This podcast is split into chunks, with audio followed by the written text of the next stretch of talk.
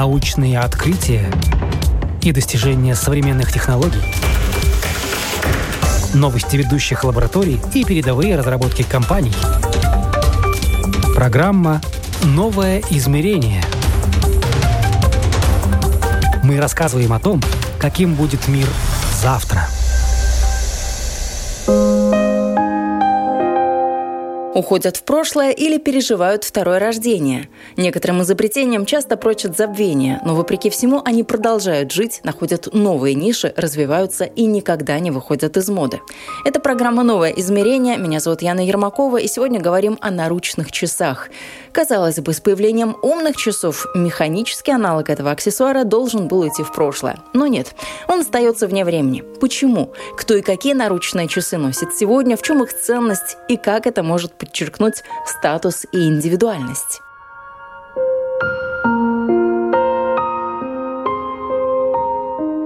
От Елизаветы первой до Тима Кука. Наручные часы мы сегодня знаем механические, кварцевые, электронные и даже умные. Но как они появились? Оказывается, когда-то наручные часы были исключительно женским аксессуаром и, в принципе, предметом роскоши. Но со временем изобретение пошло в народ. Его удобство и практичность оценили мужчины, и так оно превратилось в вещь повседневного назначения для всех.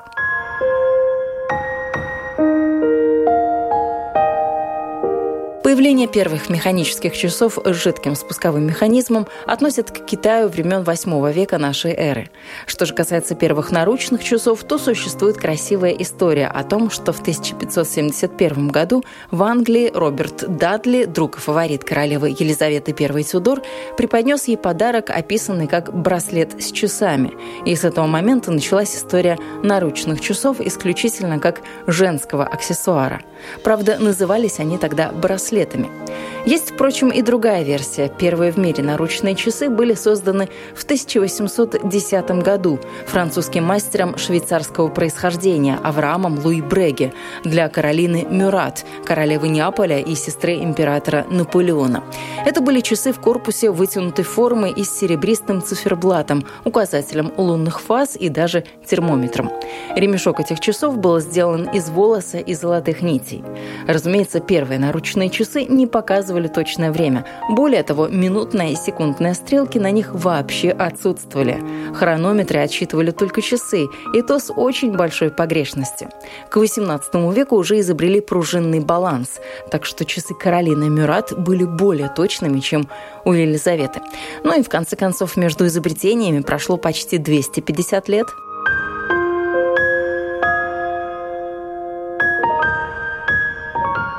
Первые наручные часы для мужчин были созданы в начале девятнадцатого века для принца Эжена де Богарне, пасынка Наполеона, вице-короля Италии и крупного военачальника. Тогда идея таких часов не была оценена по достоинству, но все поменялось во время англо-бирманской войны в тысяча восемьсот девяносто девятом — тысяча девятьсот втором годах. Правда, тогда часы были самодельными. Кожными ремнями на запястье закрепляли обычные карманные часы. Позже Европу охватила новая война, которая сделала мужские часы не незаменимым аксессуаром, и на них значительно вырос спрос. Часовой промышленности от военных ведомств поступали заказы на изготовление огромных партий мужских часов. Но к концу войны появились первые часы с пыли и влагозащищенным корпусом, и с тех пор каждые несколько лет появлялись все более совершенные и модернизированные модели, ударопрочные и с автозаводом.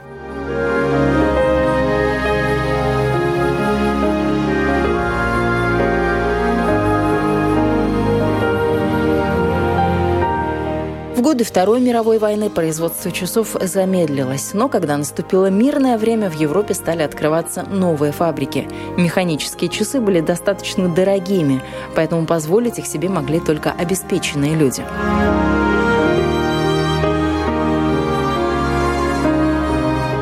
В двадцать первом веке часы стали сложнее, функциональнее и заметно дешевле. С их помощью можно не только следить за временем, но и за собственным здоровьем, измерять количество шагов, пульс и даже температуру. А еще можно звонить и принимать сообщения.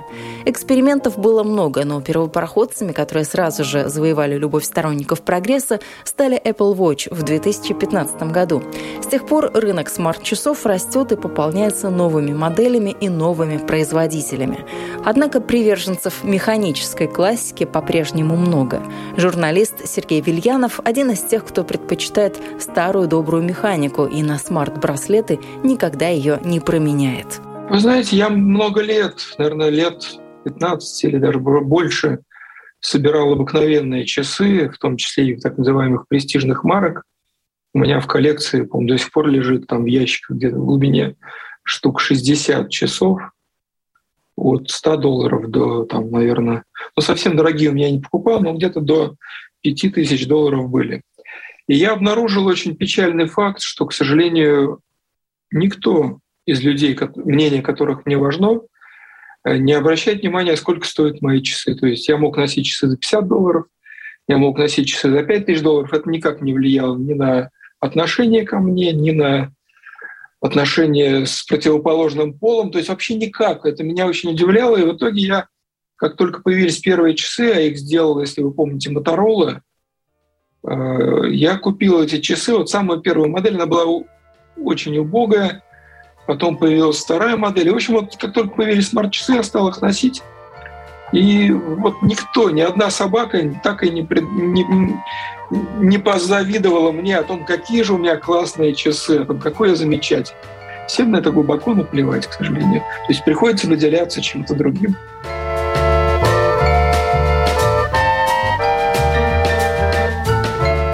Дорогие часы действительно многие опрометчиво считают безумной тратой денег.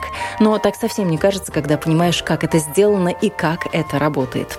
В десятку самых дорогих часовых брендов входят Алан Кензоне, Patek Philippe, Vacheron Constantin, Audemars Piguet, Rolex, Jaeger-LeCoultre и другие. Список этот говорит сам за себя. Лучшие часы в мире – швейцарские. Но почему именно они? Почему не английские, немецкие или японские? Оказывается, так сложилось исторически, что Швейцария стала страной часовщиков. В определенные века во многих европейских странах, например, Франции, Англии, Германии и Италии, наука подвергалась гонениям со стороны католической церкви. В результате местные часовщики вынуждены были уезжать. Новым домом для них стала Швейцария, поскольку здесь исповедовали не католичество, а одно из направлений протестантизма – кальвинизм. Характерный для кальвинизма запрет на украшения способствовал развитию часового дела. Жившим в Швейцарии ювелирам поневоле тоже пришлось переквалифицироваться в часовщиков. Именно поэтому швейцарские часы очень напоминают ювелирные изделия, причем не только обилием драгоценных камней или металлов, но и тонкой работой мастера и своей ювелирной точностью, которая сохраняется до наших дней. Сегодня любой желающий может сам стать часовых дел мастером. Такую возможность предлагает швейцарская компания Initium, которая организует необычные курсы. Их участники по желанию создают свои собственные швейцарские часы. Курсы проходят в кантоне Юра, в Женеве и в Цюрихе. Введение в часовое дело занимает от полутора до трех часов, и это в основном теория. Практика же, которая включает в себя в том числе и сборку часов, продлится весь день. Часовых дел мастером так не стать, но это отличная возможность необычно провести время. Vous allez débuter par une introduction théorique avec Sandra, qui vous apprendra les bases du fonctionnement d'un mouvement mécanique. Журналист Сэмюэль Жибер отправляется в кантон Юра. До сих пор он писал обзоры на технические новинки. А вот сегодня решил попробовать что-то новенькое. Сделать за один день свои собственные швейцарские часы. Сэмюэля встречает часовых дел мастер Сандра Фернандес и руководитель компании Initium Жиль Франкофор.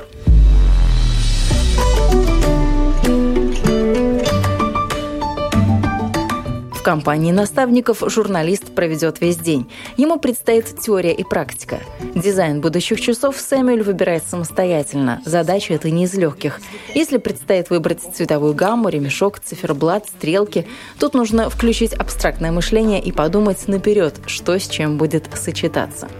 Помимо ручной сборки часов, Initium предлагает занятия по отделке деталей механизмов и гравировке.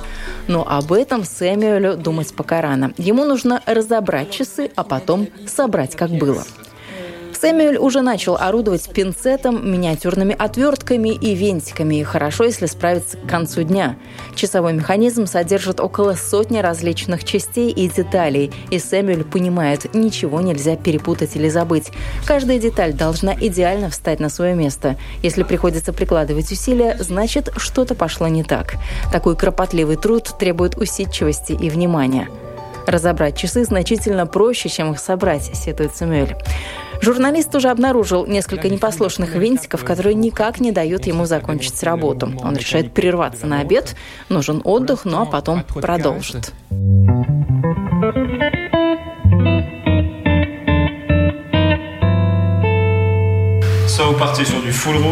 Пауза пошла новоиспеченному часовщику на пользу. Сэмюэль спрашивает у наставницы Сандры, насколько он справился со своей задачей и можно ли наконец заключать собранный механизм в корпус. Сандра успехами ученика довольна. Не все прошло гладко, но он ничего не сломал, а это уже хорошо. Парой нехитрых движений Сэмюэль прикрепляет к корпусу ремешок, и вуаля, из кантона Юра он уезжает со швейцарскими часами собственной сборки. Когда наблюдаешь за тем, как слой за слоем собирают механизм и сами часы, наносят гравировку и украшают камнями и декоративными элементами, стоимость швейцарских часов уже не кажется запредельной. Это искусство сродни ювелирному. Впрочем, некоторые проявления такого искусства Сергей Вильянов все-таки считает излишними.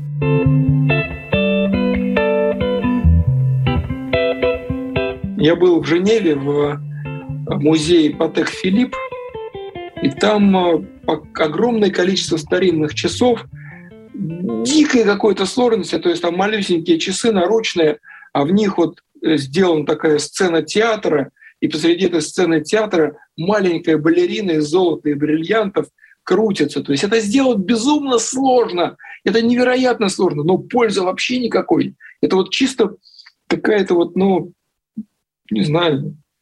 развлекуха какая-то, в общем-то. А классические бренды тоже идут в сторону умных часов, или все-таки классика остается классикой, и туда производители не гонятся в сторону, которую, в принципе, не очень-то хорошо знают по сравнению с производителями умных часов? Да предпринимаются какие-то попытки. Я видел, помню, Tissot туда ходил, кто-то еще туда ходил этот из известных. У меня память что-то подводит, я просто реально как-то не то чтобы перестал за этим следить, но много попыток, они все были не очень удачными, потому что они пытались все сделать дорогие часы умные. Но проблема любых умных часов заключается в том, что аккумулятор в них живет максимум два с половиной - три года, и все. И он не, он не чинится. То есть, он, то есть большинство умных часов сделано так, что поменять аккумулятор там невозможно. По крайней мере, вот каких-то кустарных условиях. То есть, например, Apple не, ремон... не меняет аккумулятор, она меняет часы целиком, потому что ремонт стоит дороже, чем новые часы. И, соответственно, когда производители вот этих премиальных классических часов пытаются делать там дорогие материалы какие-то, какие-то там украшения, и продавать это все не за сто долларов, грубо говоря, а за пятьсот, ну, это встречает такой-то очень... Потому что традиционные потребители не покупают смарт-часы, потому что это, как правило, люди достаточно уже возрастные, и им все эти приблуды как-то вот что это, зачем это? А молодежь не покупает, ну потому что, вот я думаю, они тоже сталкивались с тем, что в современном мире часы — это вообще не показатель статуса, и вообще не, просто люди не знали, что надо смотреть на часы. Это я помню, вот еще, знаете, там, когда мне было лет двадцать, когда только появлялись швейцарские часы, вот, э, вот, ну тогда еще как-то вот, ну да и то, в общем, вот, честно говоря, было наплевать. То есть, ну, там, ну машина, понятно, ну дом, понятно, это признак какого-то статуса там. А часы, да и тем более, что я в свое время, когда вот собирал часы, в смысле коллекционировал, я сталкивался с таким огромным количеством подделок, просто неотличимых в принципе, в принципе неотличимых от этих вот премиальных часов. У меня был даже случай, я был в Китае, по приколу просто купил поддельные часы, ну, хорошие поддельные, и понес их к мастеру, своему проверенному, опытному мастеру, который собаку съел, на всем этом. И я им принес эти часы, говорю, там надо, посмотри, там, что там, как внутри. Он открывает, ну да, да, да, хорошо, говорит, часы. Сколько стоит? Он говорит, ну, двести долларов. Он говорит, как-то они же, они же там стоят семь-восемь тысяч. Говорит, подделка. Это не подделка. Говорит, это подделка, мама, я клянусь. Нет, это не подделка. Мы с ним чуть не поссорились. Он мне говорит, я, сколько я часов видел, я, я, я умею отличать копию от подделки. И вот так вот это вот. Мне кажется, что китайцы очень сильно этим подпортили продажи. Тем, что вот копии стали настолько хороши, что, в общем, смысла в оригинале почти нет. Я даже не думала, что вы собираете часы. Был коллекционер. Потом, как у смарт-часы появились, меня как-то уже перестало от этого мурашить. Ну, потому что, ну, и, знаете, было еще в свое время, там один, был один стартап, я забыл, как он называется, но в Штатах был стартап, короче, они за сто долларов продавали нашлепку такую на заднюю часть обычных механических часов, которые превращали их в смарт-часы. То есть они добавляли вибровызов, световую индикацию. Я ее купил, то есть мне все страшно нравилось, но проблема в том, что эти... Этот модуль развалился на куски буквально через недели три. И, в общем, с тех пор я попыток не предпринимал превращать эти старые часы в, в новые. И вот они где-то там лежат в шкафу. Я, честно говоря, сто лет не заглядывал. Ну, как-то время ушло. Механические наручные часы с развитием технологий никуда из нашей жизни не уходят. Их продолжают покупать как часть статуса, аксессуар в тон предметам гардероба и конкретного образа. Но механику в жизни современного человека все чаще заменяют умные часы. Наш собеседник тоже постепенно отходит от часов механических и все чаще заглядывается в сторону часов умных. Не потому, что так он отдает дань моде. Просто время идет вперед, и нужно идти в ногу со временем. Но вот если бы вы все-таки выбирали Выбирали себе смарт-часы, вы как человек близкий к технологиям, на что бы вы смотрели вообще? Что важно в смарт-часах? Почему они называются умными? Что они такого могут, чего не могут обычные? Ну, они все могут. То есть фактически умные часы — это же такой наручный компьютер, который... Ну, знаете, единственное, что ограничивает функциональность смарт-часов, это аккумулятор. То есть проблема в том, что за последние двадцать лет в области технологий произошло огромное количество технических революций, а аккумуляторы не изменились абсолютно. То есть вот те же самые литий-ионные, литий-полимерные аккумуляторы, которые были еще двадцать лет назад. И это очень сильно ограничивает вообще все. То есть и смартфоны были бы другими, и умные часы были бы другими. То есть для меня вот есть, наверное, три основные функции, которые важны в часах. Это батарея, то есть она должна быть максимально долгой, но тут на самом деле, опять-таки, это очень относительно. Многие умные часы рекламируются, вот они могут двадцать дней подряд без подзарядки. Да, но зачем? На самом деле вот два дня, двое суток — это абсолютно достаточно, потому что уж раз-двое суток мы как-нибудь припадем к какому-нибудь источнику. То есть, но батарея, тем не менее, важна. Второе — это наличие циферблатов, которые мне эстетически неотвратительны, потому что дело в том, что многие... китайские часы, они очень умны, но циферблаты там из серии «Вырви глаз». Потому что, ну, китайский вкус, он очень своеобразный. И вот эти вот яркие цвета, липоватые какие-то формы, какие-то зверушки, мне это все бесит. То есть вот очень важно, чтобы циферблат был строгий, внятный, информативный.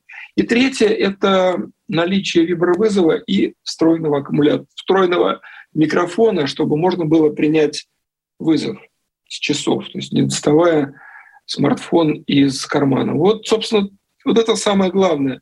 А остальное — это уже такие... Ну, это уже вкусовщина такая. Мне кажется, что нормальные люди над этим не очень заморачиваются. Мне так кажется.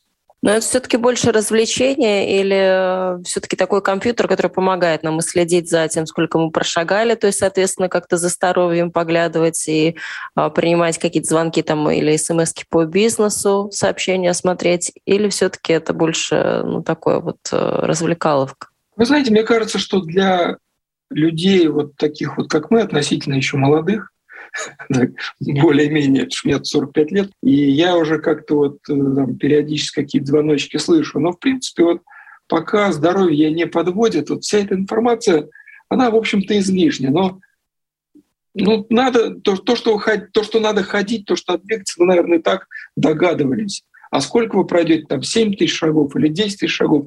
Ну, это, это такая разница. Надо просто ходить, заставлять себя ходить, и все. Там пульс, ну, в принципе, если у вас нет проблем с сердцем, то, наверное, там, ну, вы будете знать, что у вас пульс там семьдесят ударов в минуту. Ну и что? То есть, в принципе, для здорового человека вся эта информация, на мой взгляд, глубоко излишняя. Поэтому я лично уверен, что для здорового, молодого относительно человека это все бессмыслица. Просто, то есть, ну, самое полезное — это вибровызов, чтобы не пропустить звонок. Потому что когда телефон там в куртке или в сумочке женской, ну, сколько мы так звонков пропускали? При наличии смарт-часов звонки не пропускаются. Это самая главная вообще функция всех смарт-часов браслетов. Для пожилых людей все не так однозначно. Потому что когда уже вот возраст не очень, важно, чтобы часы следили за кислородом в крови, за пульсом. Плюс сейчас появились часы, которые позволяют прямо сразу на ходу снять электрокардиограмму, простенькую, там, однолинейную, но позволяют. То есть поэтому они позволяют, там, если какое-то вот э, что-то с сердцем не то, там, или что-то не то, они отправляют эс о эс э, родственникам. Или есть еще очень важная функция — датчик падения. То есть если часы понимают, что человек упал и лежит, они отправляют эс о эс, потому что ну сколько вот таких жутких историй, когда пожилые люди просто там упали, и, и там день-два лежат, никто к ним приходит, и нет человека. А так вы, если вовремя подошли, то все было бы нормально. То есть вот таких историй очень много, и вот в этой ситуации часы реально могут помочь. А для нас, для, для таких еще более-менее физически активных, все это, в общем, так, такое. Но вот для нас, о физически активных людях, если говорить, я, например, отключила первым делом функцию попить водички, потому что, ну уж очень она была какая-то такая прилипчивая. Ой, да. Может, человек и сам Они помнит, когда ему попить, когда что. Все это надумано, потому что каждый организм очень индивидуален, то есть и кому-то надо каждые полчаса водички пить, а кому-то там надо и раз в три часа отлично. То есть, ну, если я хочу пить, я пойду попью, но я не настолько еще овощ, что там не контролировать свои потребности. Ну, ну, серьезно. Может, еще в туалет сходить, напоминать. Ну, как-то это уж слишком. Это, это все маркетинговая приблуда, потому что вот если вы видели эти странички часов на сайтах производителей, особенно азиатских, вот там, там наши часы могут пятьсот восемь функций, и вот длинный-длинный список. Из этого списка вот пятьсот — это вообще полная какая-то чушь. А остальные восемь, вот они как-то вот вроде бы для чего-то нужны, но это не факт.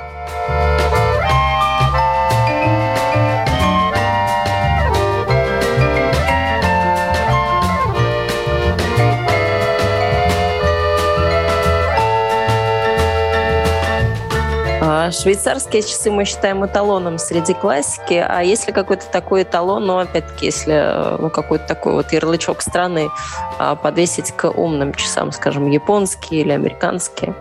Apple Watch, Apple Watch, Apple Watch продаются, насколько я помню по статистике, больше, чем все вместе взятые швейцарские часы сейчас.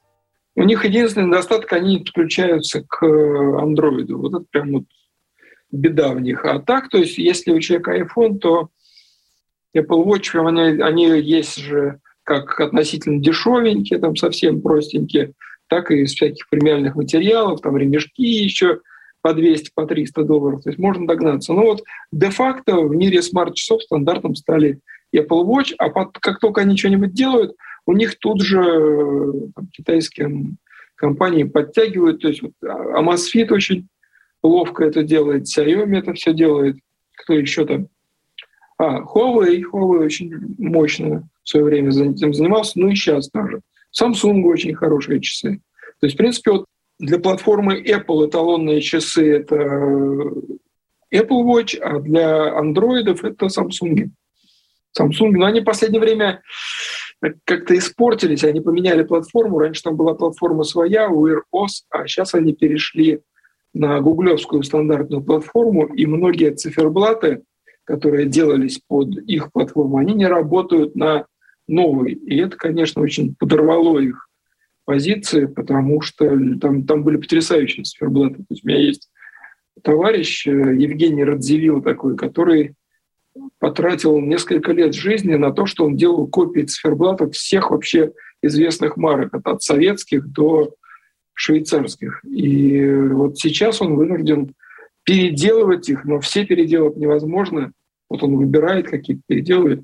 Но, в принципе, все равно самсунговские часы, они хорошие, но дорогие, страшно. То есть они, конечно, уже там тоже цену ломят. Но вот многие о смарт-часах, о браслетах смарт задумываются, когда нужно придумать какой-то подарок. Насколько это хорошая идея да. для подарка? Если мы особенно не очень знаем, что человеку нужно, какие это часы, будет ли он смотреть, сколько они стоят, сколько там этических моментов много и практических. Ну, мне кажется, что это не самый плохой подарок, потому что, ну, как минимум, человек перестанет пропускать звонки, это уже неплохо. Но ну, ничего плохого я в этом подарке не вижу, потому что вот эти смарт-браслеты, они стоят в среднем там, порядка пятьдесят долларов, там пятьдесят, сколько, ну, около пятьдесят евро, долларов, неважно. То есть.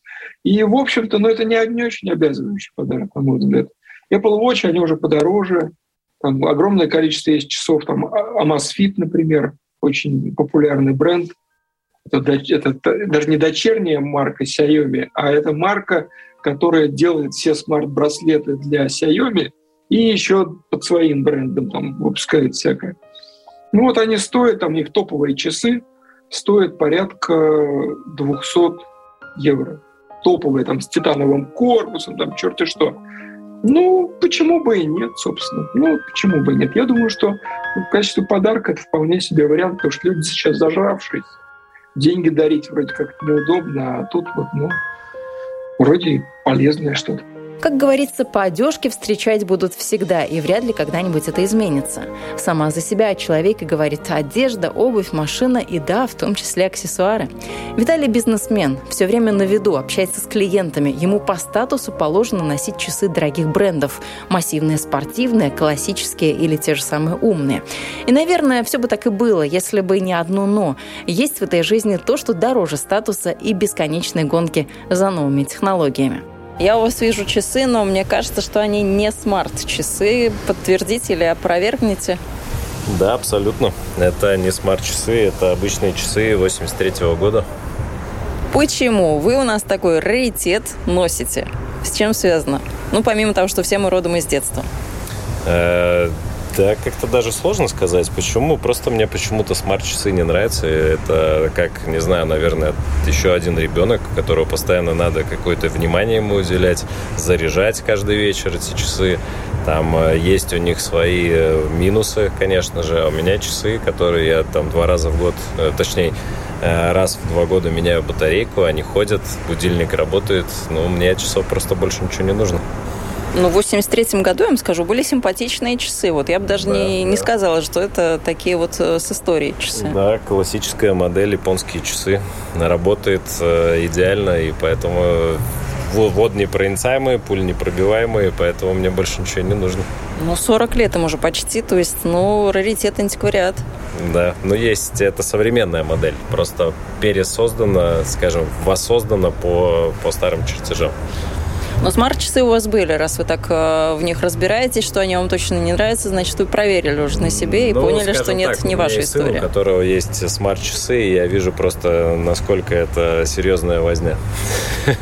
Но с сыном, согласитесь, удобно, что они у него есть, это как трекер тоже ведь работает, правильно? Да, это удобно. Это удобно сто процентов, да. Особенно, когда есть, ну, скажем так, смарт-часы работают совместно с телефоном, совместно с наушниками. Вот если есть, скажем так, инфраструктура, то с смарт-часами удобно пользоваться. То есть это, по сути, как пульт к телефону и к наушникам. Это, да, это очень хорошая штука, но просто вот, ну, наверное, я просто другой. Я еще old school. Старая школа.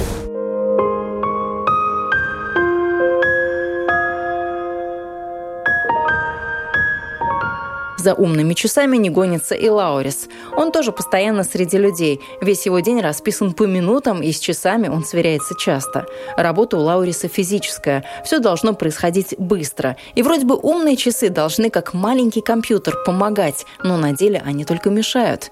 Несколько раз Лаурис давал шанс умным часам, но потом все же отказался от этой затеи и вернулся к самым обычным. Не были смарт, ну это та iWatch, который был, но я разбил, и больше я такие покупать не буду. Ну, нет смысла, в принципе, на работе такие носить.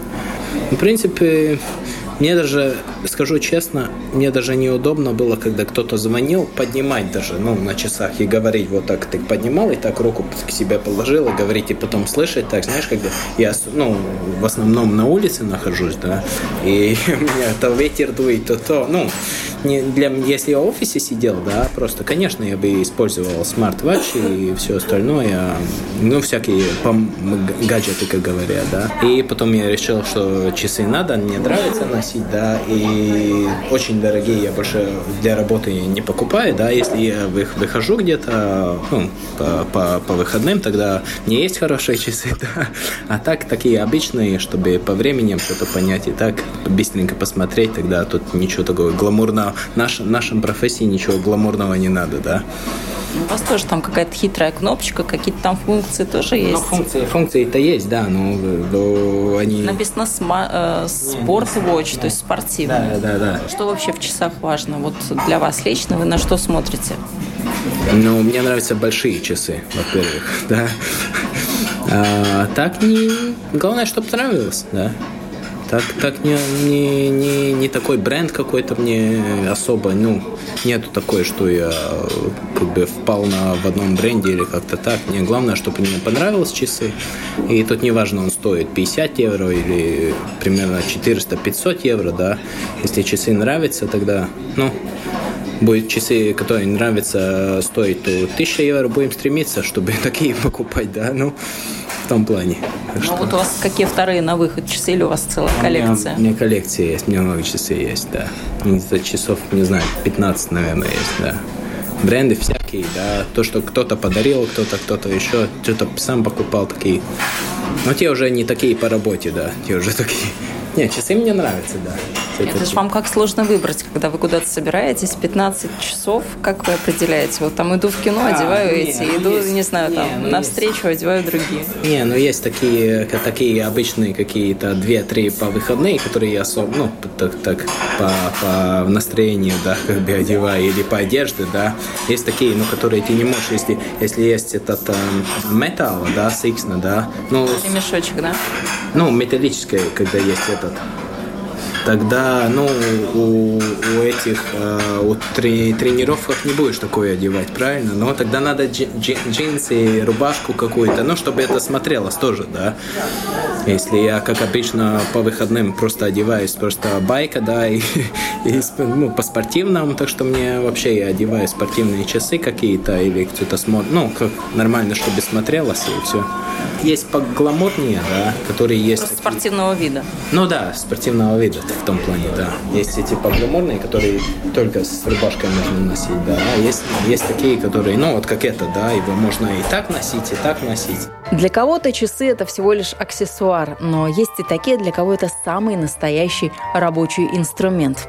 Елизавета Замберко-Янковска – тренер по фитнесу. Она всегда знает, с какой частотой бьется ее сердце, сколько шагов она прошагала, сколько километров прошла, сколько потратила калорий и когда нужно отдохнуть.